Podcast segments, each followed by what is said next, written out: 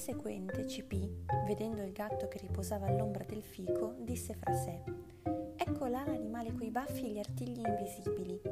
E gli venne una gran voglia di scoprire se era vero ciò che gli aveva raccontato la mamma. Il gatto era coricato su un fianco, con le zampe in fuori che mostravano i polpastrelli lisci e rosati. I baffi li vedo, pensava CP, ma gli artigli dove sono? Adesso è il momento buono per scoprire il mistero degli artigli che ci sono non ci sono. E con un voletto si posò sul ramo più lungo del fico, che penzolava proprio sopra l'animale. Appena arrivato, sentì uno strano verso. Impaurito, balzò sul ramo più alto e si nascose dietro una foglia. In quel momento il verso misterioso cessò e mentre CP si guardava attorno incuriosito, il gatto drizzò un orecchio, aprì un occhio e, leccandosi i baffi, pensò che bel bocconcino a portata di zampe e fece finta di dormire. Che strano animale, pensava CP, osservando attentamente il gatto dalla testa alla coda. Dorme intanto si lecca i baffi. Ripreso coraggio, tornò giù e, di ramo in ramo, si avvicinò all'animale baffuto e gridò: Buondì, animale straniero, io sono CP e tu? Il gatto, che aveva sentito, non disse niente. Aprì appena la palpebra e pensò: Vieni più vicino e ti faccio vedere io chi sono. E CP, non hai la lingua? Uè, sei morto? Ma il gatto non rispondeva. Stava là disteso con le zampette fuori. CP si avvicinò ancora di più e disse fra sé, osservando quei polpastrelli rosati: Gli artigli mica ci sono. Io non vedo niente. Sbirciando dalla fessura: Ancora un passo e vedrai. Spinto dalla curiosità, con un saltello, CP si posò vicino all'animale che pareva morto e brontolò. Uff, non parli mai! In quel momento il gatto saltò su come una molla, sguainò gli artigli e, allungando una zampa su CP, gridò: Ci sei, eh? Quando CP vide scattare sulla sua testa la zampaccia armata, di scatto si buttò a terra per fuggire, ma gli artigli lo ghermirono per il di dietro. Allora, con uno strappo violento, si liberò dalle unghie e fuggì. Ah, canaglia, mi sei scappato! urlò il gatto infuriato, tenendo fra gli artigli la coda di CP. L'uccello, intanto, a rotta di collo e spantando paurosamente, raggiunse la grondaia e vi si aggrappò. Riprese fiato un po' e via nel nido da mamì, ma la mamma, insieme agli altri fratelli, era in mezzo alla campagna a farsi il gozzo. A quel pensiero CP si accorse che gli era venuta fame e ci andò anche lui.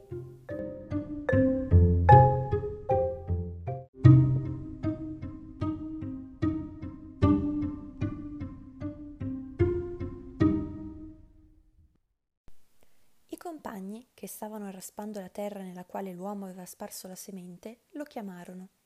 Vieni con noi, CP. Abbiamo trovato la fila dei chicchi gialli. Fatti il gozzo intanto che ce n'è. Allora anche lui si mise a raspare, a estrarre i buoni chicchi gialli e a mangiarli. E intanto raccontava ai compagni la sua avventura. Che paura poco fa. Guardate qui. E mostrò di dietro spennato. CP ha perduto la coda. Chi è stato? dicevano. È stato quell'antipatico animale coi baffi, spiegò CP. Fingeva di dormire, pareva morto. Io mi sono avvicinata per vedere se aveva gli artigli e lui mi saltò addosso e mi strappò la coda. In quel momento i passeri smisero di ascoltare, spiccarono un volo basso e andarono in fondo al campo. Dove andate? disse CP guardandosi attorno incuriosito. I passeri non si vedevano più ora, ma si vedeva avanzare in mezzo al campo un uovo col tubo luccicante fra le mani. CP si unì ai compagni e disse loro: Perché avete tanta paura? È ancora lontano, lui non sa volare, per prenderci deve venire molto vicino. A quelle parole soltanto alcuni passeri e una passeretta restarono accanto a CP. Gli altri frullarono via, impauriti dai passi dell'uomo che si avvicinava sempre di più. Che fifoni! Io raccontava CP, sbirciando con un occhio l'uomo e con l'altro i chicchi. Io quello l'ho visto da vicino, in fondo al buco nero. Ero ancora piccola allora ma ce l'ho fatta lo stesso, perché lui non è svelto come noi. Si è fermato, osservò la passeretta. Punta il tubo luccicante verso noi, esclamò un passero pieno di paura. Dio mio, cosa fa? gridò la passeretta correndo vicino a CP. Ma CP non ebbe tempo di rispondere, perché all'improvviso scompiò un formidabile tuono che fece scappare tutti gli uccelli. Nello stesso istante CP si trovò stordito dentro un nuvolo di polvere e quando si rialzò vide accanto a sé la compagna con un'ala spezzata. CP, aiutami, non posso più volare, piangeva. Lì vicino un passero era steso nel solco, con le ali aperte e tremanti. Aprì con sforzo il becco dal quale usciva un filo di sangue e con un soffio di voce sussurrò CP, ma non poté aggiungere altro, perché in quel momento stralunò gli occhi. Il suo corpo ebbe un brivido e restò là. Intanto l'uomo si avvicinava correndo. Allora CP spiccò il volo gridando alla compagna ferita Forza, scappa, non farti prendere. In fondo al campo c'è un cespuglio, andiamo là. La passeretta con grande sforzo si trascinò fin là e si nascose in un cespuglio fitto, accanto a CP. L'uomo in quel momento raccolse l'uccellino morto, mentre CP, che dal cespuglio lo osservava, pensava per colpa mia, per colpa mia. E per la prima volta nella sua vita sentì nel cuore un profondo rimorso e scoppiò in pianto.